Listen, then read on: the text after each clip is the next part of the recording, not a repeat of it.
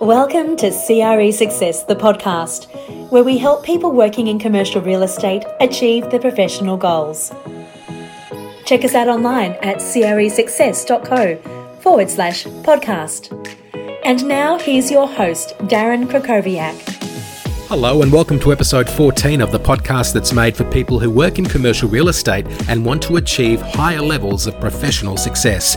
Standing by is my guest for today's episode, Shelley Boland of Standard Chartered Bank. Shelley is based in Hong Kong and performs the role of Regional Head of Property, covering Greater China and North Asia with the bank. My discussion with Shelley will cover her transition from a high flying banking and finance career into corporate real estate, a discussion about how large organisations consider outsourcing for commercial real estate services, and we'll also talk about why a commitment to diversity and inclusion is the best approach to business in this day and age. Before we get into that, I don't mean to make this all about me, but if you'll allow me a small indulgence, I want to use this podcast as an example to demonstrate the importance of consistency.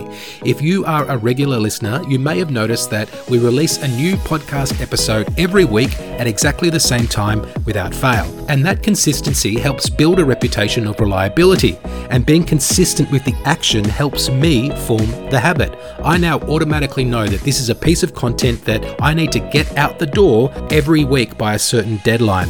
It's the same with arranging for the transcript to get uploaded to the website before each episode goes live. So, why am I telling you this? Well, it can take one to three months to form a new habit, but the time taken to get results can be longer. For example, last week we had the biggest week ever in terms of downloads for the podcast, and recent episodes are typically reaching download milestones faster than earlier ones. Now, just to be super clear, I'm not saying that this is a successful podcast yet. We have certainly got a long way to go before I would claim that mantle, but we have certainly made progress and it took time to achieve this. There was hard work and no success signals before the better results started happening.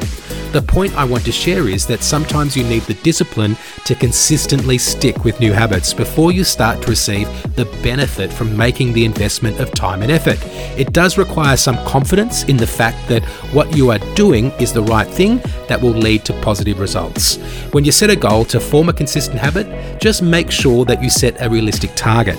Using the example of this podcast, if I told myself that I was going to release a new episode three times a week, I would probably have some trouble keeping up with that. Once a week, though, is something that I can commit to and I can reasonably continue delivering on in terms of maintaining the production quality that I want associated with this brand. So remember, don't give up on new habits too early. Remain consistent and give it time for your efforts to produce results.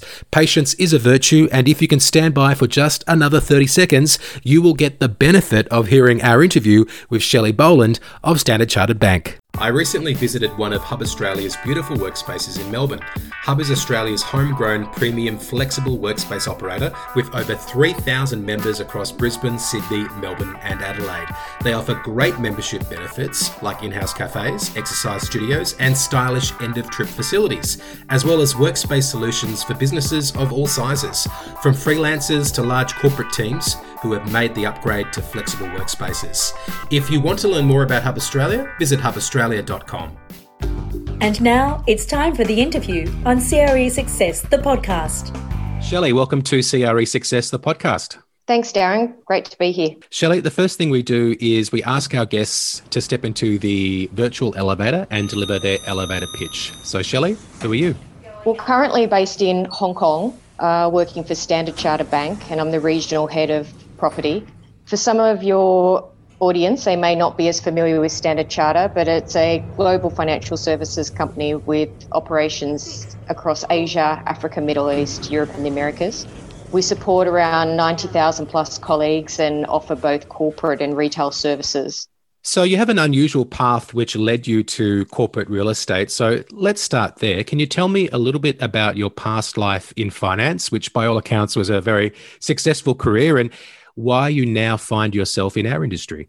Yeah, thanks. I probably didn't start off my career as as traditional real estate. I joined uh, a bank when I was uh, studying at university. I then started working full time uh, while completing my degree part time. And during that first 10 years, I was able to work on a number of opportunities, whether it was retail banking, financial services, investment banking. The segue into real estate was quite interesting. An opportunity came to me to move to the US and work to set up a mortgages operation selling residential and commercial mortgages to US clients. I really enjoyed that. And at the end of the three year assignment, there was an opportunity to transition to the corporate side of real estate and relocate to New York to head up the real estate Americas portfolio for the bank. I thought, can't be too hard, switched to corporate real estate. And of course, the rest is history. Right. And you've worked on, I think, four continents, but amazingly only two companies over your career. Is that right? Yes, I was really privileged to start my career with Macquarie Bank, and I spent over 20 years with the organisation.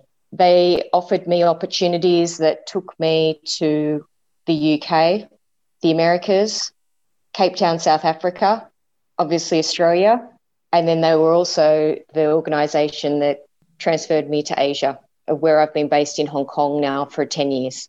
Well, then I'll have to fire my researcher because that's five continents, not four. Slipped another one in there quickly. Very good. Um, so, how has your finance experience helped you in the various property roles? You know, you've worked in corporate real estate, workplace facilities, uh, across the property and portfolio overall. How has that helped you within the financial services sector to have that corporate real estate role? I think it has been extremely helpful. It gave me a really good understanding of the client that real estate supports, whether internal to the organisation or external. It really honed in on my storytelling skills so I could better adjust my communication. It allows me to talk to customers less around real estate technical and more around linking what we are looking at to business outcomes. I think for me, it gave me quite an ability to draw upon diverse experience, whether from geography or industry, to then create a CRE strategy that linked back to business rationale, such as improved experience, greater productivity, and obviously an economic outcome. Right. So, can you tell me a bit more about your current role at Standard Chartered Bank? Yeah, great role at Standard Charter. I've been with the organisation for coming up to six years, as you mentioned, job number two. Based in Hong Kong, regional head of property, with a focus on our operations in Greater China and North Asia. It's quite a diverse portfolio. The bank both owns and leases assets. We cover both commercial office and retail.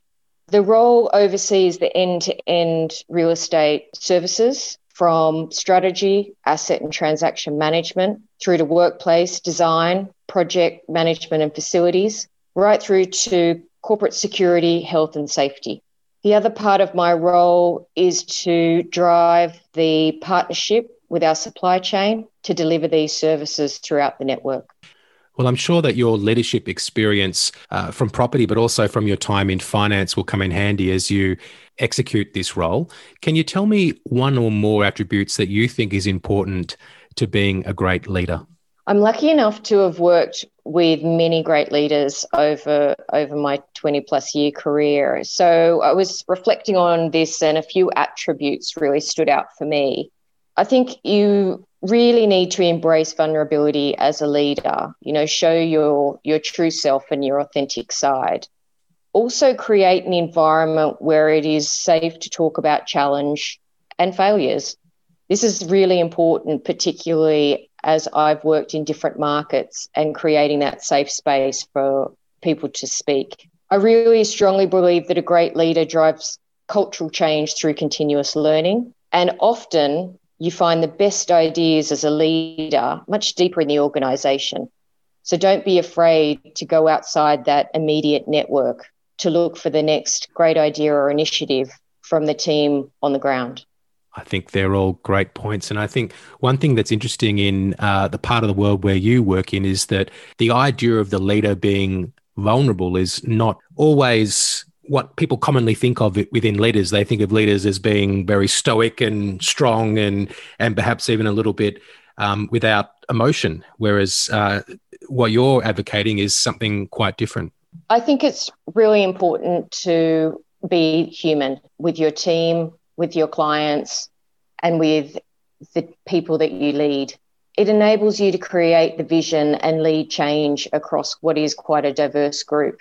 And I think this human side people really appreciate and connect to much stronger. And this in turn develops a really strong followership for any great leader. So you mentioned you've had the benefit of working with some great leaders throughout your career. What's something that you do to continue to grow and improve as a leader? Well, many um, continuous improvement moments over my leadership career, and I think one of the the things that I've really valued is is I take time out to self reflect, learn, gain new perspectives, and explore explore new skills. I think I've tried never stopping to be curious, which probably um, can be seen as both a, a good thing and and a bad thing. Always asking questions, and I've really focused on growth through learning through others. As I mentioned before, I hone in on the human skills of my leadership style and need to look at constantly adapting those given our environment is full of change and, and unlikely to slow down. And I think slightly selfish in that I never stop investing in myself. No matter what role I'm in in the organization, I can always reskill and learn something new to bring to my leadership ability. Well, aside from your leadership, in terms of your own personal success, is there anything that you deliberately and consistently focus on that contributes to you being more successful? I think over the years, the thing that I consistently focus on is people. And that is whether it's people within my peer network, it's my colleagues, it's my clients. I focus on a pay forward approach in terms of my skills and experience through these networks. I mean, this really allows me to build an inclusive environment. And while it could be viewed as, as one way of me giving back, to your question, this contributes to my success as I find this a great way to learn and grow personally, adapt as needed. And over the years, my success has been contributed to being able to surround myself with amazing teams. And I've been able to be fortunate enough to work with and for some of our exceptional industry talent.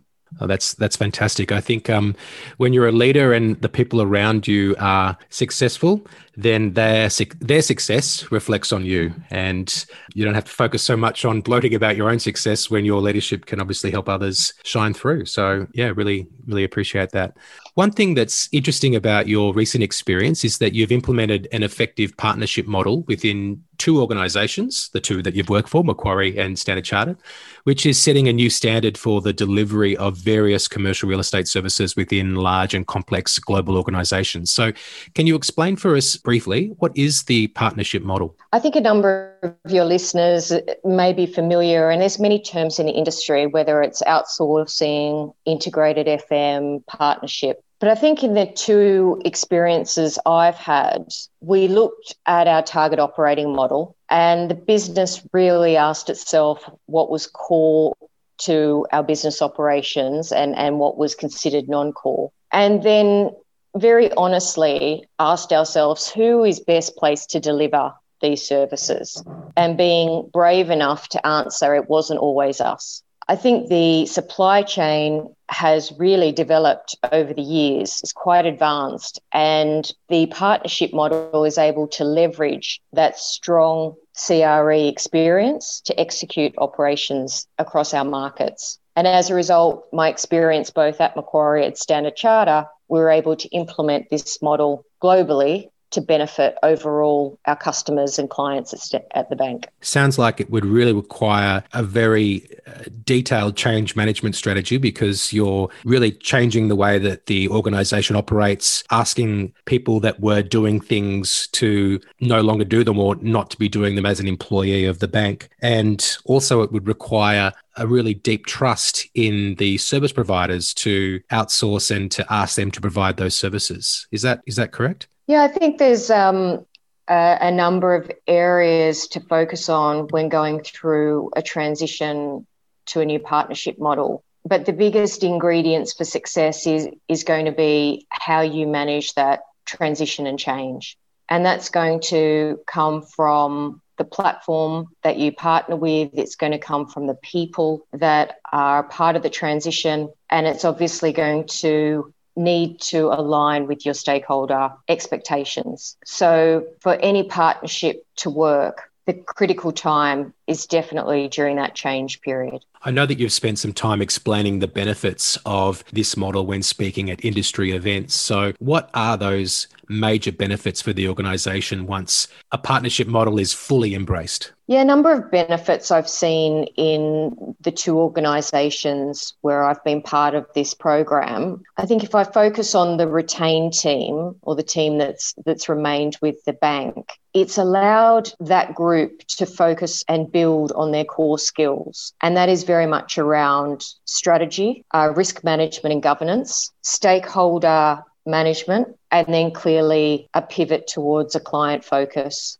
With the right partner, the benefits to the organisation can be extensive. If I focus on a few that I've observed, clearly there is likely to be a commercial outcome. And with that comes greater transparency around your economics. I think the other benefit we've seen is the ability to flex our operation as the ch- business changes. And we've particularly been able to leverage that in the past 12 to 18 months. If I think about what's in it for our clients, they see a consistency in service as we operate in a holistic manner rather than individual silos. And one of the things that I've really enjoyed is unlocking and accessing industry talent and being able to bring that talent into the organisation to benefit not only the 90,000 colleagues that Standard Charter support, but also the broader client network. I think the other part in terms of benefits is, is very much moving away from the operational agenda and having a strategic partner that contributes via thought leadership, investment to advance the overall organisation agenda. When you're talking about clients, you're talking about internal stakeholders, correct? For me personally, I view clients with two lenses. If I refer to Standard Charter, I've got 90,000 internal colleagues that are clients of my real estate services.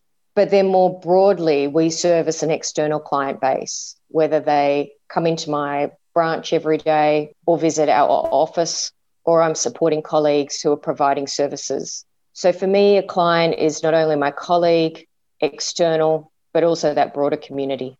Right, right. Thank you for for that explanation. I know Shelley, you're very involved with CoreNet, so I uh, I just want to ask you about your role within CoreNet, and if you can tell me uh, what CoreNet does. Yeah, sure. I'm lucky enough to be the Hong Kong chapter chair for CoreNet Global. For those who may not be as familiar with CoreNet, it's a organisation with around 50 locally based chapters. It, it focuses on education and knowledge to a diverse group of members. It provides a global network and access to research and industry insight. And it also looks at programs to develop future talent and allows members to reskill and upskill through a number of programs. Well, 2020 was the first time in probably, uh, I don't know about uh, you, maybe a decade or longer, that many of your commercial, uh, corporate real estate peers have not been gathered in March for the Asia CoreNet Summit. And if you didn't know that COVID 19 was serious yet, you sure did when they cancelled CoreNet in Singapore this year. How do you see the role and the, the structure of industry associations like CoreNet changing in the future as a result of COVID 19, if, if at all? Yeah, I think CoreNet, along with a number of associations, are, are needed more than ever during this environment. Clearly, we've changed the way we connect, and that's moved to a more virtual platform. But with that, has brought access to quite a diverse range of individuals. I know personally through CoreNet and the associations I'm involved in, at this time, it's an avenue for me to understand best practice and share knowledge across my peers. It gives me insight in what's happening to the market and how to manage some of the situations that are coming across our desk. It gives me access to a continuous learning culture where I need to reskill and re- retool to be future ready. given our workforce is changing. And I think a lot of ways it just provides that global connection that while we can't all be together in the same room, I can still learn and build that network via associations such as CoreNet. Well, apart from your industry leadership in CoreNet, another area which I know is important to you through uh, being connected with you on LinkedIn is diversity and inclusion. So, I guess the first thing I'd like to ask you about that is what does diversity and inclusion mean to you? Diversity and inclusion, as you rightly point out, is very important to me and something that I've focused on over the years. Simply put, it's good for business, in, in my view. And it's not just gender I am very privileged to have worked at two organisations that openly embraced diversity in their workforce, and that was across a number of areas. For me, I see the benefit as it really facilitates, you know, this broader cultural transformation that's needed. And it's needed so that we can collectively build an environment where both men and women support equality in leadership.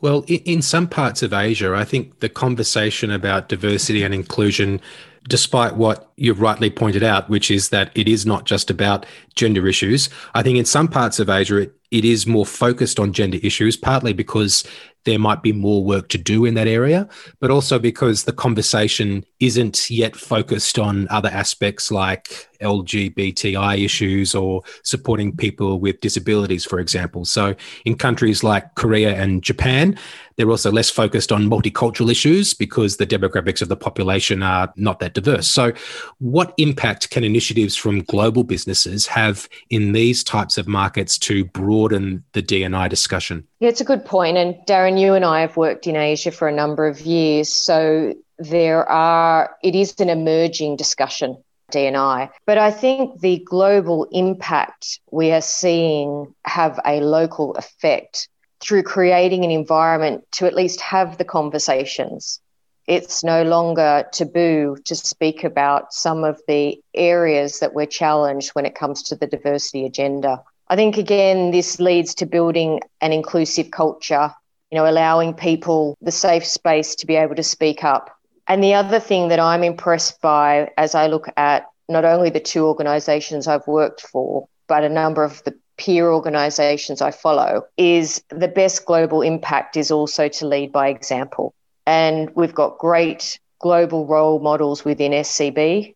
And again, they partner with local ambassadors to really connect the cultural and diversity agenda on the ground level. Well, speaking of leading by example, what are some of the things that you do to support women in the industry? Yeah, I think um, I've been able over the years to spend and get to know and see some exceptional female leaders grow within real estate. I think personally, I've tried to explore better systems to support this female leadership group, whether it's through education, training, mentoring, job swap, different ways to be able to give females a platform to advance. So, personally, I've joined the Women's Network within Standard Charter and sit on the Hong Kong committee. In addition, I've taken the lead role to collaborate with Standard Charter and the Women's Foundation in Hong Kong, which is an organisation that focuses on challenging gender stereotypes, empowering women in the industry and advancing women's leaders. So, trying very much to give back to an industry that I've benefited greatly from. And final question for you, Shelley, is what advice do you have for women who aspire to future leadership in business? I would encourage female leaders, all leaders actually, to be courageous and step out of your comfort zone. You may recall from the elevator pitch, I've been lucky enough to move overseas, change roles, and change industries. And all were very big decisions that if I didn't take that step forward, I may not be in the privileged position I'm in today. The other areas of advice I would encourage people to consider is picking up on my earlier theme about continuing to learn and invest in yourself. You need to be agile and demonstrate your ability to lead change. And I think finally, very much embrace an inclusive culture. remember the best idea is often not yours. Brilliant. Well, Shelley, I've really enjoyed our discussion today. I really appreciate what you've had to say about leadership, the human centered approach. And I really appreciate you just sharing your thoughts about what women in leadership and everyone in general can be doing to be better leaders. So I want to say thank you, Shelley, for being here on CRE Success, the podcast. Thank you, Darren. I really appreciated the time. For more information about our guest, visit cresuccess.co forward slash podcast. And now, a final thought from Darren Krakowiak. Well, I hope you enjoyed that interview. A lot of what Shelley had to say about leadership, continuous improvement, getting input from all levels of the organisation, and having a human centred approach all really resonated with me. I also liked how she talked about her clients as being not only those internal stakeholders for which she is directly responsible for delivering corporate real estate outcomes for, but also the external customers of the bank. That's a great holistic approach. It was a nice reminder to not just think about those you directly serve, but also the flow on effects and how what you do has a broader impact. A lot of great takeaways from this and all of our past guests on the podcast. If you haven't heard previous episodes, make sure you subscribe to the podcast, download the back catalogue, and take a listen. I also recommend that you head to our website where you can review all of what was said in all of our interviews in the form of transcripts. You can find those online at cresuccess.co forward slash podcast. That's all we've got time for this week. Thanks a lot for listening, and I will speak to you soon. Thanks for listening to CRE Success, the podcast. If you enjoyed this episode, make sure you subscribe to us on your favourite podcast platform and be sure to leave us a five star review. For more information about the show, just check the show notes on your podcast app or visit us online at cresuccess.co. Join pioneering landlords and property managers using technology and data powered by the leader in commercial property management software, Re-Leased. Born in the cloud, Re-Leased gives you centralized management of your portfolio with instant access to client and lease information across property managers, landlords, accountants, and tenants. With Re-Leased Smart Automation, managing single to large multi tenanted properties with complex outgoings is a breeze, driving real time insights so you can make proactive data led decisions. Visit to find out more.